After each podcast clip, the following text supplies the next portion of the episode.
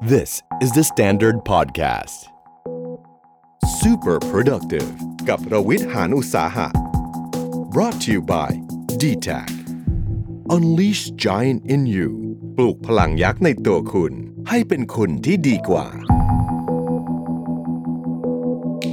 เคยรู้สึกไหมว่าในการทำงานเนี่ยเราหมดเวลาไปกับการประชุมเยอะแค่ไหน ถ้าเกิดท่านไม่เคยจับเวลา ผมมีตัวเลขสถิติมาเล่าให้ฟังนะครับ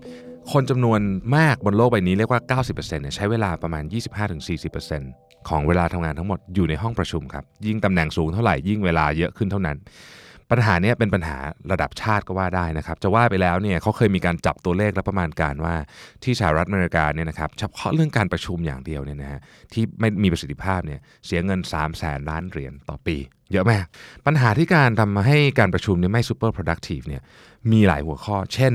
เอาคนที่ไม่เกี่ยวเข้ามา ไม่แน่ใจว่าเรื่องนี้ต้องประชุมหรือเปล่านะฮะอ g e n d a มีบ้างไม่มีบ้าง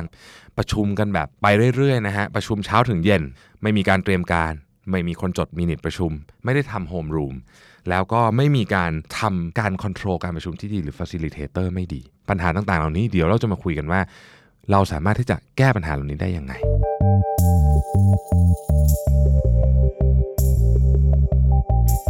ก่อนอื่นต้องบอกก่อนว่าปัญหาใหญ่มากขององค์กร ไม่ว่าขนาดใหญ่หรือขนาดเล็กเนี่ยคือการบริหารที่เราเรียกว่าเป็นการจัดการแบบลำดับชั้นยศนะฮะภาษาอังกฤษเรียกว่า bureaucracy อันนี้เป็นปัญหาที่ใหญ่มาก ในสหรัฐอเมริกาเนี่ยเขามีการประมาณการว่าไอ้ bureaucracy เนี่ยสร้างความเสียหายทางเศรษฐกิจ3-5แสนล้านเหรียญต่อปี เยอะมาก ซึ่งหลักๆของ bureaucracy เนี่ยคือเรื่องประชุมนี่แหละ ต้องบอกว่าคนจำนวนมากเนี่ยนะฮะมาทำงานเนี่ยได้ทำงานที่เป็นงานของตัวเองจริงๆเนี่ยประมาณสัก 40%นะอีก 60%เนี่ยเป็นงานที่ทำเกี่ยวกับงาน เขาเรียกว่า work about work ก็คือจัดการประสานงานนะครับ แล้วก็เรื่องประชุมนี่แหละเรื่องใหญ่ที่สุด ผมเคยคุยกับ CEO หลายท่านนะเขาบอกว่าจริง ๆ เขาไม่ต้องมีห้องส่วนตัวก็ได้ เพราะว่าวันๆหนึ่งก็อยู่แต่ในห้องประชุมนะฮะซึ่งเป็นเรื่องที่ฟังดูแล้วก็ต้องมานั่งคิดกันอย่างจริงจังนะว่าเราจะปฏิบัติเรื่องนี้ได้ยังไง อันดับแรกต้องบอกก่อนว่า การประชุมนั้นแพงมาก การประชุมเนี่ยเป็นเรื่องที่ มีมูลค่าสูงมากๆนะครับ Andy Grove อดีต CEO ของ Intel เคยกล่าวไว้ว่า คุณเนี่ยห้ามไม่ให้พนักงานขโมยอุปกรณ์สำนักงาน คุณก็ไม่ควรให้ใครมาขโมยเวลาขององค์กรคุณเช่นกันนะฮะ Andy Grove พูดถึงเรื่องของการประชุมนี่แหละครับ ดังนั้นการประชุมมีราคาแพงมาก ถ้าเราต้องใช้มันยังไงเราก็ต้องใช้มัน แต่เราจะใช้มันยังไงให้มีประสิทธิภาพมากที่สุด เรามาไล่กันเป็นข้อๆเลยนะครับ อันดับที่ 1 เป็นข้อที่ basic ที่สุด ต้องแน่ใจก่อนว่าเรื่องเนี้ยต้องประชุม มันมีเรื่องจำนวนมากบนโลกใบนี้ที่เราเข้าไปประชุมกันเสร็จแล้วเราแบบเรื่องนี้ประชุมทำไมนะฮะมีเยอะมาก เรื่องนี้จำเป็นต้องประชุม เช่น เราต้องการที่จะแจ้งข่าวอะไรบางอย่างนะครับเราต้องการที่จะ brainstorming ระดมสมอง แต่มันเป็นงานบางอย่างไม่ต้องประชุมนะครับ เช่นการร่างกลยุทธ์ แบบนี้นั่งทำมาก่อนเสร็จแล้วค่อยมาประชุมทีหลัง ไม่ใช่มาเริ่มต้นทำกันตั้งแต่ต้นมันเสียเวลา การประชุมที่เราสามารถบอกได้ว่ามันไม่ควรจะประชุมเนี่ยสังเกตอย่างนี้ครับถ้าเกิดประชุมเกินหนึ่งชั่วโมงเนี่ย จะเริ่มเข้าสู่เรื่องที่มันควรจะไปแยกกันทำแล้วนะครับอันนั้นคืออันที่ 1 ต้องแน่ใจก่อนว่าเรื่องนี้ต้องประชุม อันที่2ฮะเลือกคนที่จะต้องเข้าประชุมให้ถูก ในการประชุมทุกอันเนี่ยจะต้องมีคนที่เรียกว่า facilitator คือคนบริหารจัดการนะครับก็คือไอ้คนเรียกประชุมนี่แหละนะฮะคนนี้เนี่ยจะต้องบอกว่าเอ๊ะใครจะเป็นต้องเข้าประชุมลองคิดดูจริงๆว่าเรื่องที่เรากำลังจะนัดประชุมเนี่ยใครต้องเข้าประชุมนะครับอย่าเอาคนมาเข้าประชุม เหมือนกับการ CC อีเมลคือไม่รู้แหละ CC ไว้ก่อนนะครับจะได้เรียกเขาเข้ามาเดี๋ยวไม่เรียกเขาเข้ามาแล้วเขาจะน้อยใจไหมนะครับไม่ไม่ทำแบบนั้นเพราะเวลาของเขาแพงมาก การเอาคนที่ไม่เกี่ยวข้องเข้ามานี่นะครับนอกจากเราไปเสียเวลาเขาแล้วเสียเวลาขององค์กรแล้วเนี่ยเขาจะโซนเอาฮะคือแปลว่าเขาจะเล่นมือถือเอ่ยนะครับเขาจะไม่ฟังเพราะเขาไม่เขาไม่รู้เขามาอยู่ตรงนี้ทำไมนะครับดังนั้นก่อนที่จะเรียกประชุมทุกครั้งตอบคำถามให้ได้ก่อนว่าเราเอาคนนี้เข้ามาทำไมจะทำอะไรกับเขา ข้อที่ 3 เป็นเรื่องที่น่าแปลกใจและน่าตกใจมากตอนที่ผมเห็นสถิตินะครับ มีการทำสถิติมาจาก Harvard Business Review บอกว่า ประชุมเนี่ย32%ไม่มี agenda ใดๆทั้งสิ้น คือเรียกประชุมเรียกว่ามาประชุมนะ ประชุมเรื่องอะไรก็ไม่รู้นะครับ39%เนี่ยมี agenda แต่เรียกว่ามีไปงั้นๆน่ะแล้วบางทีก็ไม่ส่งให้ผู้ประชุมก่อนเข้าประชุมด้วย มีแค่ 29%เท่านั้นเอง ที่มีการกำหนด agenda ที่ชัดเจน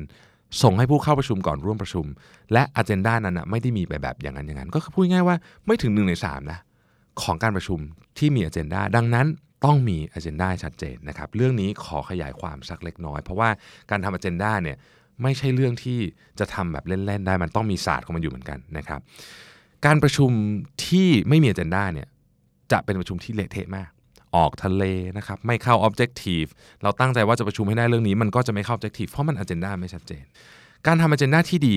มีข้อควรสังเกตต่อไปนี้ขอเรียกว่าเป็น 3.1 แล้วกันนะครับ 3.1 เนี่ยการทำ agenda เนี่ยต้องมีข้อมูลและความคิดเห็นจากทีมนะอย่าลืมว่าการประชุมเนี่ยไม่ใช่โฮมรูมคือถ้าเราทำเป็นโฮมรูมก็คือมีหัวหน้าพูดคนเดียวเลยอันนี้เราไม่เรียกประชุมนะเราเรียกอย่างอื่นนะครับเพราะฉะนั้นเราต้องต้องรู้ว่าคนที่เข้าประชุมเนี่ยเขาเขาจะเข้ามาเขามี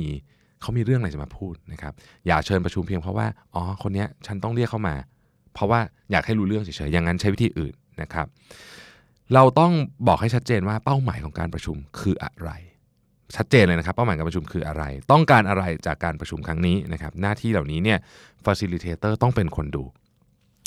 ข้อที่ 2 เนื่องจากการประชุมราคาแพงมากที่กล่าวไปแล้วเนี่ยนะฮะต้องเลือกเฉพาะผู้ที่เกี่ยวข้องเข้ามาเท่านั้น อย่าส่งอ g e n d a ไปหาคนที่ไม่เกี่ยวข้องโดยเด็ดขาดนะครับข้อที่3อะหัวข้อของ agenda เนี่ยควรจะเป็นประโยคคำถามนะมันกระตุ้นให้คนคิดฮะผมยกตัวอย่างนะครับ สมมุติเราบอกว่าสรุปเรื่องการออกบูธเนี่ยคือมันก็ประมาณหนึ่งก็โอเค ก็ไม่ได้ผิดอะไรนะครับ แต่ถ้าเขียนแบบนี้ อะไรที่ยังขาดอยู่บ้าง อะไรที่เราได้ได้เรียนรู้จากการไปออกบูธครั้งนี้ อ้อย่างนี้เนี่ยคนจะ expand วิธีการคิดหรือสมองออกไปได้เยอะมากนะครับ ข้อที่4นะฮะหัวข้อของ agenda ส่วนใหญ่เนี่ยมีอยู่แค่ 3 เรื่องเท่านั้นนะครับแต่ต้องบอกนะว่าคุณต้องการอะไรจากการเข้ามาประชุมในครั้งนี้ ต้องบอกให้ชัดเจนก่อน 1. แบ่งปันข้อมูลครับ 2. หาข้อมูลเพื่อประกอบการตัดสินใจ หรือ 3 เราต้องการการตัดสินใจจากคนนั้น เหตุผลที่ต้องบอกก่อนก็เพราะว่าคนที่เขาเข้ามาเนี่ยเขาจะได้เตรียมตัวถูก ถ้าเขาจะเข้ามาเพื่อที่จะ เขาต้องการมา contribu เรื่องของการแบ่งปันข้อมูล เขาจะได้เตรียมข้อมูลมาแบ่งปัน ถ้าเขาเข้ามาเพราะเขาต้องตัดสินใจ เขาก็จะได้เตรียมการตัดสินใจมา สิ่งที่แย่ที่สุดคือ เราบอกเขาว่าเราจะมาให้เขาตัดสินใจ แต่จริง ๆ แล้วเนี่ยเราตัดสินใจมาเสร็จเรียบร้อยแล้ว แบบนี้คนก็อาจจะผิดหวังได้แล้วก็จะเกิดการทะเลาะกันได้ เรื่องนี้คนทะเลาะกันบ่อยมากนะครับ 3.5 ประมาณเวลาในการประชุมที่ถูกต้อง ประมาณเวลาในการประชุมที่ถูกต้องนะครับในแต่ละหัวข้อเขียนไว้ใน agenda เลยครับว่าเรื่องนี้ให้พูด 10 นาทีพอนะ เรื่องนี้ให้พูด 15 นาทีพอ หลายคนอาจจะแบบ เฮ้ย มันกำหนดได้ด้วยเหรอ ถ้าคุณทำบ่อยๆ มันจะเป็นวัฒนธรรมองค์กรเนี่ยเขียนไปเลยครับ ชัดเจนไปเลยว่า 10 นาทีชี้แจงข้อมูลเกี่ยวกับการประชุมให้ทราบ อีก 10 นาทีเราใช้สรุปสมมติฐานต่างๆ ที่เราตั้งขึ้น อีก 10 นาที เราจะใช้เพื่อระบุสิ่งที่เราอยากได้ และ 15 นาทีเราจะช่วยกันคิดเพื่อหาทางออก ระบุคนที่มีหน้าที่แต่ละเรื่องในการประชุม เช่น Project Owner ต้องเอาเรื่องเข้ามาเสนอนะครับ อย่าลืมใครจดมินิทเรื่องง่ายๆอย่างนี้บางทีก็ลืมนะฮะ เหล่านี้เป็นต้นเสร็จแล้วสำคัญที่สุดเลยครับอเจนดาเหล่านี้ต้องได้รับการส่งและรีวิวและข้อแรกของอเจนดาในการประชุมทุกครั้ง คือให้ทุกคนคิดว่าอเจนดาเนี่ยต้องถูกเปลี่ยนหรือเปล่า ผมยกตัวอย่างนะครับ สมมุติเราเริ่มประชุมกันวันนี้ แต่เมื่อเช้าเนี่ยแบรนด์เราเพิ่งมีเรื่องดราม่ามา นะครับอ g e n d a ของการประชุมจะต้องเปลี่ยน เพราะฉะนั้นทุกครั้งที่ประชุมเนี่ยหัวข้อแรกที่ผมจะพูดก็คืออ g e n d a วันนี้เหมาะสมหรือยัง เพราะว่าตอนที่ส่งอ g e n d a ไปมัน 3 วันที่แล้ว วันนี้เราอาจจะอยากเปลี่ยนอ g e n d a ก่อนเริ่มประชุมก็ได้นะครับอะยาวเหยียดทั้งหมดนี่คือเรื่องอ g e n d a อย่างเดียวนะครับอย่าลืมนะครับมีคนเพียงหนึ่งใน 3 เท่านั้นนะที่ทำอ g e n d a เป็นเรื่องเป็นราวได้ ขอให้เป็นหนึ่งใน 3 นั้นนะฮะหรือว่าช่วยกันเพิ่มอัตราส่วนหน่อยข้อที่4ครับเรื่องของการประชุมเนี่ยเราต้องตั้งเป้านะว่าเราจะลดเวลาการประชุมอะเอางี้ดีกว่า มันมีสถิติเหมือนกันนะครับ มาจาก Harvard Business Review เหมือนกัน เขาบอกว่ามนุษย์เราเนี่ยมีความโฟกัสกับเรื่องใดเรื่องหนึ่งเนี่ย18 นาที เท่านั้น แต่ 18 นาทีประชุมไม่เสร็จหรอกเร็วไปนะฮะ ก็เอาว่า 45 นาทีเนี่ยคือสุดๆละของการโฟกัส หลังจากนี้เนี่ยนะครับเขาจะเริ่มหลุด เพราะฉะนั้นการประชุมที่ดีนะมีการวิจัยมาแล้วไม่ควรเกิน 50 นาทีเต็มที่เลยนะครับ ทีนี้คนจะบอกว่าประชุม 50 นาทีไม่เสร็จอะ นะฮะลองดูครับลองดูว่าเสร็จไหมถ้าไม่เสร็จจริง ๆ ควรแบ่งการประชุมออกเป็นหลาย ๆ ครั้งจะดีกว่า การประชุมที่ดีเนี่ยจริง ๆ ไม่ควรจะยาวมาก แต่บางครั้งมันเลี่ยงไม่ได้จริงๆนะฮะเพราะว่าโอ้โหกว่าจะเชิญพวกพี่มาครบกันทุกคนเนี่ยนะครับเรียกว่าเดือนหนึ่งสองเดือนกว่าจะมารวมตัวได้ทีหนึ่งมันก็ต้องประชุมอะนะครับในกรณีแบบนี้เนี่ยประชุมยาวได้ครับ แต่แนะนำครับว่าถ้ามีเบรกนิดหนึ่งก็ดีนะมีเบรกนิดหนึ่งนิดเดียวขอสัก 3 นาทีนะครับก็ดี และสำคัญที่สุดคือตัว facilitator เนี่ยต้อง มี objective อยู่ในหัวสมองชัดตลอด ว่าฉันกำลังให้ทุกคนพูดอยู่ในเรื่องที่เกี่ยวข้องกับการประชุมหรือเปล่า facilitator ต้องโฟกัสมากๆนะครับ อีกข้อหนึ่งที่อยากจะบอกก็คือว่าบางครั้งเนี่ยเวลาเราประชุมอยู่ เรื่องนี้เนี่ยพอพูดจบแล้วเนี่ยคนที่ประชุมเกี่ยวกับเรื่องนั้นเนี่ยเขาไม่เกี่ยวแล้วเนี่ยเราต้องมีการตกลงกันเลยนะครับ ว่าเราอนุญาตให้คนนั้นออกไปก่อนได้ เพื่อให้เขาไม่ต้องนั่งฟังเรื่องที่ไม่เกี่ยวกับเขาต่อไป ข้อที่ 5 ครับ ต้องเตรียมตัวก่อนมาประชุม คน 70% ไม่เตรียมตัวเวลามาประชุม เกิดจากวัฒนธรรมองค์กรเจฟเบโซสเนี่ยซึ่งเป็น CEO และผู้ก่อตั้ง Amazon เนี่ยนะครับมีวิธีการประชุมที่เจ๋งมาก เขาเคยเขียนไว้ในหนังสือเล่มหนึ่งบอกว่าการประชุมของเขา 1 ห้ามใช้ powerpoint เด็ดขาด 2 ทุกคนเนี่ยเริ่มประชุมปุ๊บ เอารายงานที่เป็นกระดาษเนี่ยมานั่งอ่าน 30 นาที แล้วค่อยเริ่มคุยกันทุกคนโฟกัสมาก ๆ ข้อที่ 6 ต้องมี housekeeping ที่ดี ความหมายก็คือว่าเราต้องเข้าใจว่าแต่ละคนมีหน้าที่ยังไง คนแรกเป็น facilitator ส่วนใหญ่ก็จะเป็นหัวหน้าหรือผู้เรียกประชุมนะครับคนที่เป็น facilitator เนี่ยต้องคุมการประชุมให้ได้เหมือนเป็น conductor นะครับดังนั้นเนี่ยจะจดมินิทไม่ได้ คนจดมินิทก็ต้องมีอีกคนหนึ่งต้องเอามาเลยว่าใครจะเป็นคนจดมินิทครั้งนี้นะครับหลายคนบอกว่าโอ้โห facilitator นี่มันดูงานนักงานหนักเนาะต้องแบบคนเดียวเลยไหมนะครับหรือว่าจะต้องมีหลายๆ คนเปลี่ยนหน้าเปลี่ยนตาไปเรื่อยๆนะครับออฟฟิศผมเนี่ยนะครับ facilitator เนี่ยเปลี่ยนหน้าเปลี่ยนตาไปเรื่อยๆเหตุผลก็เพราะว่างานนี้มันเป็นงานที่เหนื่อยครับ ถ้าให้คนเดียวทำเนี่ยคนนั้นเนี่ยจะพลังหมดมาก เพราะว่าเขาต้องคิดอ g e n d a ด้วยนะครับต้องติดตามด้วยต้องควบคุมการควบคุมคนให้อยู่ในให้ไม่หลุดเรียกว่าออกทะเลเนี่ยนะครับเป็นเรื่องที่ยากมากนะเหนื่อยใช้พลังงานเยอะนะฮะดังนั้นเนี่ยเราควรจะฝึกมีคนหลาย ๆ คน แต่คนที่มีทีมทุกคนควรจะ facilitate ได้ และบางที facilitator กับคนจดมินิทก็เป็นคนละคนกับคนที่ต้องตัดสินใจเรื่องนี้เหมือนกันนะครับหลายครั้งที่เราไปประชุมเนี่ยมีนายใหญ่สุดนั่งอยู่ในห้อง แต่เขาไม่ได้เป็น facilitator นะครับก็ต้องตกลงกันไปเลยว่าโรของใครเนี่ยเป็นอะไร อีกเรื่องหนึ่งที่ผมอยากจะเน้นสุดๆเลยเรื่องของการประชุมที่เมืองไทยก็คือเรื่องของเวลาครับเรื่องของเวลาเนี่ยต้องเริ่มตรงเวลา และต้องพยายามจบให้ตรงเวลาด้วย แต่เริ่มตรงเวลาเนี่ยสำคัญมากๆเราลองคิดแบบนี้นะฮะการประชุม 1 ชั่วโมง สมมุติว่ามีคนประชุมสัก 6 คน เราเริ่มเลท10 นาที ซึ่งเป็นเรื่องปกติมากของประเทศไทยเนี่ยนะครับ efficiency ของการประชุมนั้นเนี่ย จะตกไป 16.67%ตัวเลขเนี้ยเยอะขนาดไหนเอางี้แล้วกัน ถ้าใครเคยทำโรงงานนะครับ แล้วเราบอกว่าการผลิตของเราเนี่ยมี loss 16.67%เนี่ยคุณแทบต้องปิดโรงงานเลยนะเพื่อหาสาเหตุทำไมเราถึงยอมให้คนมาสาย 10 นาทีได้นะครับ เรื่องนี้ต้องทำแบบจริงจัง ข้อที่ 7 นะครับ การประชุมไม่ใช่โฮมรูมคำว่าโฮมรูมก็คือมีท่านประธานพูดอยู่คนเดียวนะครับ เหมือนตอนเราสมัยเด็กๆ การประชุมเนี่ยไม่ใช่โฮมรูมต้องให้คนอื่นเนี่ย ได้มีโอกาสพูดบ้างนะครับ และตัวคนที่เป็น facilitator เองเนี่ยต้องมีวิธีการไปขุด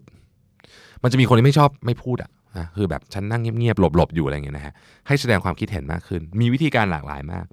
อันนึงที่ผมใช้นะครับก็คือการส่งเขาเรียกว่าบัตรพูด จริงๆเป็นอะไรก็ได้แหละ เป็นปากกาก็ได้เป็นอะไรก็ได้นะครับ ใครที่ถือไอ้ของนี้อยู่ต้องพูดนะฮะซึ่งเอาจะใช้เวลาที่ที่มันไม่มีคนพูด ก็ต้องยอมรับว่าเราอาจจะ ไม่ค่อยถนัดในการแสดงออก คือไอ้คนพูดก็พูดอยู่นั่นแหละนะฮะ แต่ไอ้คนที่ไม่พูดเนี่ยต้องให้เขามีโอกาสได้พูดบ้าง อ้าว โอ้เมื่อกี้บอกว่ามีบัตรพูดก็แล้วอะไรก็แล้ว แต่ก็ยังไม่มีคนออกความคิดเห็นอยู่ดี คือ ส่งไปให้เขาแบบดีครับพี่ทำยังไงดีนะครับทำยังไงดี มีวิธีการหลายวิธีนะครับหนึ่งคือเอาง่ายสุดเลยก็คือให้ choice เตรียมคุณต้องเตรียมมาก่อนนะ facilitator เนี่ยงานเยอะต้องเตรียมหน่อยนะครับ ให้ choice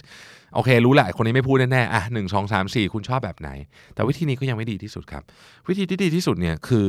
เราต้องไปคุยกับเขาก่อนประชุมครับ บอกว่าเราต้องไปหาให้ได้ว่าทำไมนะเขาถึงไม่ไม่มีความเห็น คนทุกคนมีความเห็นหมดนะฮะแต่ว่าจะพูดหรือเปล่าเนี่ยเป็นอีกเรื่องหนึ่ง ดังนั้นเราต้องไปขุดให้เจอว่าทำไมคนนี้ถึงไม่มีความเห็น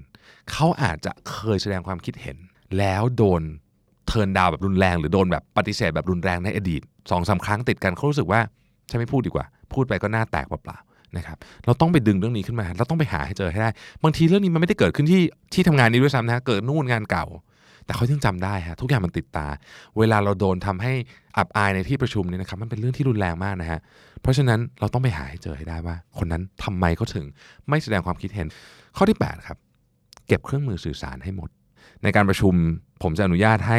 คนที่มีแล็ปท็อปคือคนที่จะ present เท่านั้น คนอื่นเนี่ยต้องเก็บ ทีนี้ถามว่าเก็บใส่กระเป๋าได้ไหมนะฮะมันมีงานวิจัยตอบด้วยครับ University of Chicago เนี่ยเขาเคยทำงานวิจัยกับคนประมาณ 900 คนนะครับแบ่งเป็น 3 กลุ่มด้วยกัน กลุ่มที่ 1 ให้ทำข้อสอบแล้วเอามือถือเนี่ยคว่ำไปบนโต๊ะปิดปิด notification ทุกอย่างนะปิดเสียงปิดทุกอย่างแต่คว่ำไปบนโต๊ะนะครับกลุ่มนี้ทำข้อสอบได้ห่วยสุด กลุ่มที่ 2 เอามือถือเหมือนกัน แต่ว่าใส่ไว้ในกระเป๋ากางเกงนะครับกลุ่มนี้ทำข้อสอบได้แย่รองลงมา กลุ่มที่ทำข้อสอบได้ดีที่สุดเนี่ย คือกลุ่มที่เอามือถือไปนอกห้องฮะเขาบอกว่าด้วยความที่เราติดมือถือกันมากเนี่ย การที่มีมือถืออยู่กับตัวเนี่ยนะครับแม้จะไม่เปิดแม้จะไม่หยิบขึ้นมาเลยเนี่ยมันทำให้สมาธิแค่นี้ก็ทำให้สมาธิเสียแล้วนะครับดังนั้นเนี่ยมีตะกร้าอันหนึ่งครับเราวางมือถือไว้นอกห้อง ถ้าใครมีเรื่องด่วนจริงๆ ฝากมือถือไว้กับเพื่อนร่วมงานที่ไม่ได้เข้าประชุม แล้วก็อนุญาตให้เขาเดินเข้ามาตามได้ในกรณีที่มีเรื่องด่วนจริง แต่ว่าคนพบว่าแทบไม่เคยมี การเอามือถือไว้นอกห้องมีข้อดีอีกอย่างหนึงด้วย คือคนเนี่ยจะรีบเข้าประเด็นและ ประชุมให้เสร็จเร็วที่สุด เพราะทุกคนอยากไปเล่นมือถือของตัวเองนะครับ อันนี้เป็นเรื่องจริงนะฮะ ผมค้นพบเรื่องนี้เนี่ยจริง ๆ เลยนะครับ คือคนจะดูร้อนรนนิดหน่อย แต่ว่ามันทำให้การประชุมเนี่ย productive มากขึ้น แล็ปท็อปก็เหมือนกันนะครับแล็ปท็อปเหมือนกันทันทีที่เราเปิดแล็ปท็อปขึ้นมาเนี่ยเราก็จะเริ่มเช็คเมลนะครับเริ่มทำนู่นทำนี่ทำให้เราไม่มีโฟกัสในการประชุม ข้อที่ 9 ครับ ผมอยากแนะนำหรือเชิญชวนนะครับให้ทุกทีมเนี่ยกำหนด meeting free day คือวันเนี้ยห้ามประชุม มันอาจจะทำได้บ้างไม่ได้บ้าง แต่ว่าอย่างน้อยกำหนดไว้ก่อนว่า อย่างน้อยที่สุดเปิดตารางมาวันนี้ดูตารางในอาทิตย์ของเราเนี่ยวันพุธอย่างเงี้ยไม่มีประชุม 1 วันนะครับ ข้อสุดท้ายนะครับต้องระวังสิ่งที่เรียกว่า bike shed effect นะฮะ bike shed effect เนี่ยมันเป็นคำเรียกว่าเป็นคำล้อเลียนก็ได้นะว่ามันมาจากเหตุการณ์การประชุมที่ต้องตัดสินใจเรื่องใหญ่ ๆ มากๆ เช่น สร้างโรงไฟฟ้าพลังงานนิวเคลียร์นะมูลค่าหลายพันล้านเหรียญนะครับ ตอนที่ประชุมอนุมัติโครงการนี้กันเนี่ยนะครับไอ้เรื่องรายละเอียดของการก่อสร้างเรื่องเอเทคโนโลยีต่างๆเนี่ยที่ประชุมก็อนุมัติเร็วมากนะครับ โดยแทบไม่ถามรายละเอียดอะไรมากนัก เพราะเตรียมตัวกันมาไม่เยอะ ก็รู้แค่นี้ก็ตอบแค่นี้ แต่พอพูดถึงเรื่องที่จอดรถจักรยานคือ bike shed เนยนะฮะโอ้โหคราวนี้มีความคิดเห็นกันเยอะแยะเลยนะฮะเพราะทุกคนเนี่ยรู้ เรื่องนี้เป็นอย่างดี คือมีความคิดเห็นนะเรื่องที่จอดรถจักรยานทุกคนเข้าใจอยู่แล้วนะครับ ปรากฏว่าในที่ประชุมนั้นน่ะใช้เวลากับไอ้เรื่องที่จอดรถจักรยานเนี่ยเยอะกว่าเรื่องของตัวโรงไฟฟ้าพลังงานนิวเคลียร์นะฮะระวังเอฟเฟกต์นี้จะเกิดขึ้นในการประชุมนะครับ เพราะว่าคนจำนวนมากเนี่ยไม่ได้เตรียมตัวเข้ามา พอไม่ได้เตรียมตัวเข้ามาก็จะ discuss เฉพาะเรื่องที่ตัวเองรู้และถนัด ซึ่งกลายเป็นว่าสาระสำคัญของการประชุมครั้งนั้นเนี่ยถูกอนุมัติ หรือถูก discuss นิดเดียวแล้วผ่านไปเลย ซึ่งเป็นเรื่องที่อันตรายมากๆนะ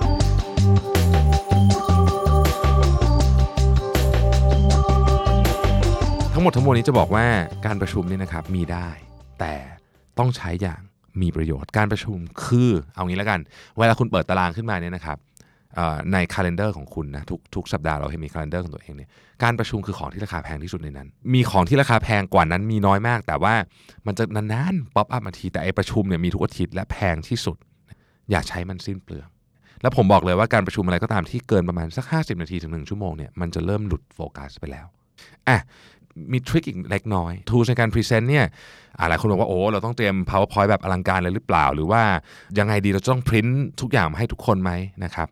ผมคิดว่าเราต้องดูเป็นเรื่องเรื่องๆไป ถ้าเรื่องนั้นเนี่ยมันต้องการความสนใจต้องการ attention ต้องการความอลังการทูสำคัญ ต้องเตรียมสไลด์ให้สวยนะครับ ต้องมีวิดีโอ presentation ไหมนะครับยกตัวอย่างเช่นจะไปขายงานลูกค้าอย่างเงี้ยจะเดินเข้าไปพูดเฉยๆอย่างเดียวเขากระไรอยู่นะครับลูกค้าเขาจะอยากจะเห็นโอ้ present มาคุณมี reference ยังไงนะครับสไลด์อลังการเนี่ยก็ช่วยไป 50%แล้วนะครับ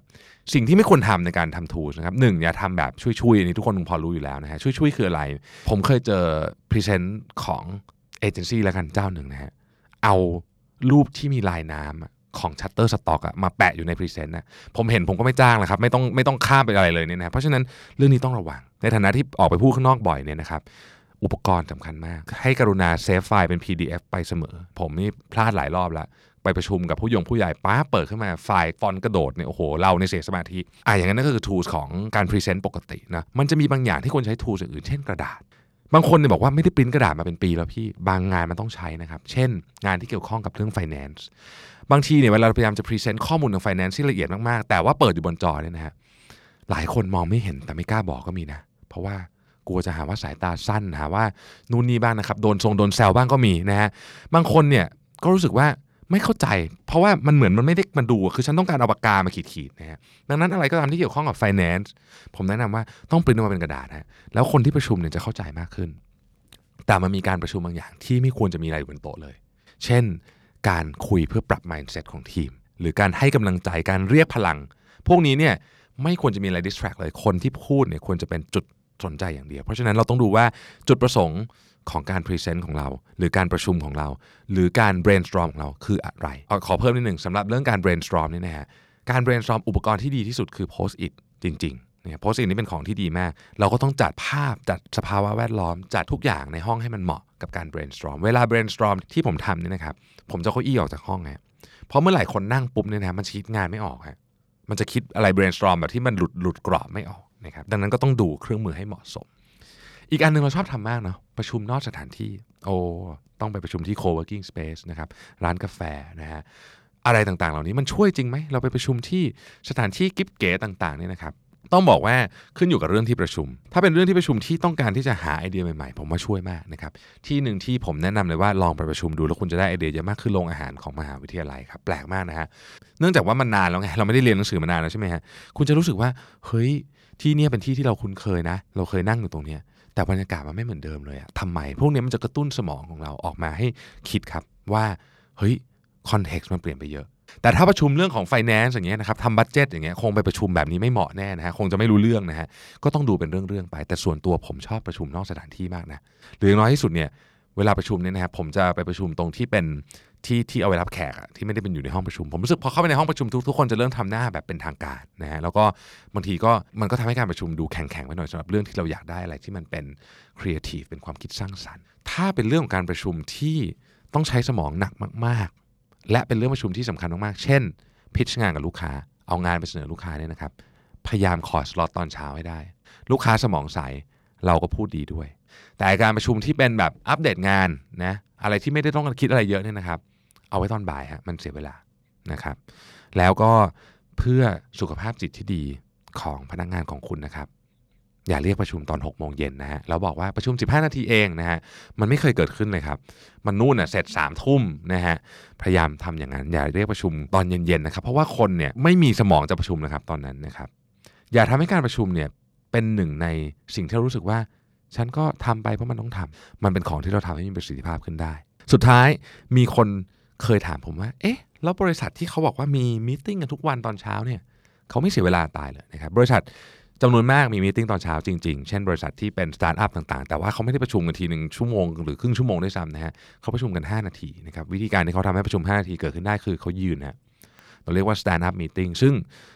ในบางทีมของบริษัทผมก็มีการยืนเหมือนกันนะครับยืนประชุมเร็วมาก เพราะว่า เมื่อยครับคือทุกอย่างมันมีเหตุผลของมันอยู่เสมอนะครับ แล้วเราจะทำให้การประชุมนั้นมีประสิทธิภาพนะครับ เลือกการประชุมให้ถูก เลือกคนให้ถูก มี agenda ตั้งเป้าลดเวลาการประชุม